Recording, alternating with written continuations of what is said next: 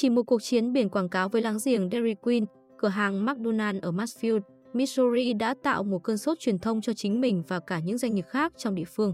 Sau khi được phòng thương mại địa phương đăng tải hình ảnh các biển quảng cáo lên trang Facebook, cuộc chiến vui nhộn này lập tức trở nên nổi như cồn, nhận được hơn 19 triệu lượt xem trên mạng xã hội. Con số này càng ấn tượng hơn nếu như mọi người biết được rằng kinh phí là không đồng, còn dân số của Mansfield chỉ vỏn vẹn 7.500 người. Cuộc chiến biển bảng cáo này là một bài học cho thấy việc tạo nên một thứ gì đó sáng tạo và vui nhộn có thể tạo nên khác biệt cho doanh nghiệp. Mọi việc bắt đầu đơn giản với việc cửa hàng McDonald ở Mansfield tuyên bố trên biển hiệu của mình, Hey DQ, wanna have a side này DQ, muốn chơi một trận không? Và Dairy Queen đáp trả nhanh chóng. QVKLD bắt cua hai bù sĩ Markin Ice Cream muốn nhưng mắc bận làm kem rồi dòng chữ này là đang cà khịa McDonald. Bởi McDonald nổi tiếng là suốt ngày hỏng máy làm kem, đến nỗi khách hàng còn tạo ra một website McBroken để cho người khác biết máy nào trong khu vực nào còn và không còn hoạt động. McDonald trả lời, That escute our ice cream makes IT sell vui đó nhưng tụi tôi tự làm kem. Lời đối đáp của Dairy Queen, EUMEANIT actually works shopper vẫn làm được hả? Sốc ghê cuộc chiến cứ thế tiếp diễn và thậm chí còn tăng lên một bậc. McDonald, What's a milkman in pantyhose? A Dairy Queen, một người giao sữa trong bộ pantyhose là gì? Là nữ hoàng sữa Dairy Queen bằng nữ hoàng sữa DQ. Why Jean WA Cloud when you can Queen? Sao phải ăn tối với tên hề khi có thể ăn tối với nữ hoàng?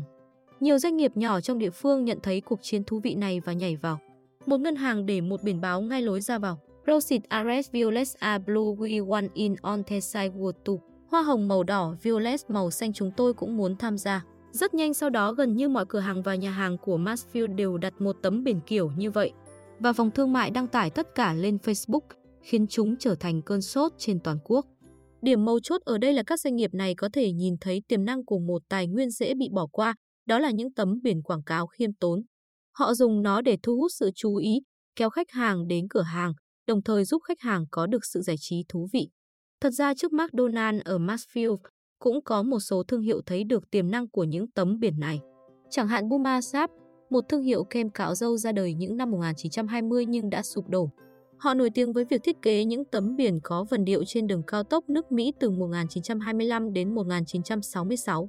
A mistake money make really on on instead of break Buma Sap. Những tấm biển này đã biến mất khỏi đường cao tốc nhưng vẫn còn trong trí nhớ mọi người và là một chút biểu tượng của Mỹ. Họ đã biến những tấm biển nhàm chán và phổ thông bên lề đường thành một thứ thu hút. Tuy nhiên, không phải lúc nào cuộc chiến biển quảng cáo cũng trở thành cơn sốt. Việc nổi tiếng chỉ xảy ra trong phút chốc và con người không thể dự đoán thời điểm và giải thích nguyên nhân. Bất chấp việc không nổi, thì những cuộc chiến như vậy ít nhất vẫn có thể đem đến một chút gì đó thú vị cho khách hàng, khiến họ chú ý và thậm chí gắn bó với thương hiệu. Còn ở Việt Nam, hẳn bạn còn nhớ cuộc chiến quảng cáo ngã sáu Cộng hòa này chứ?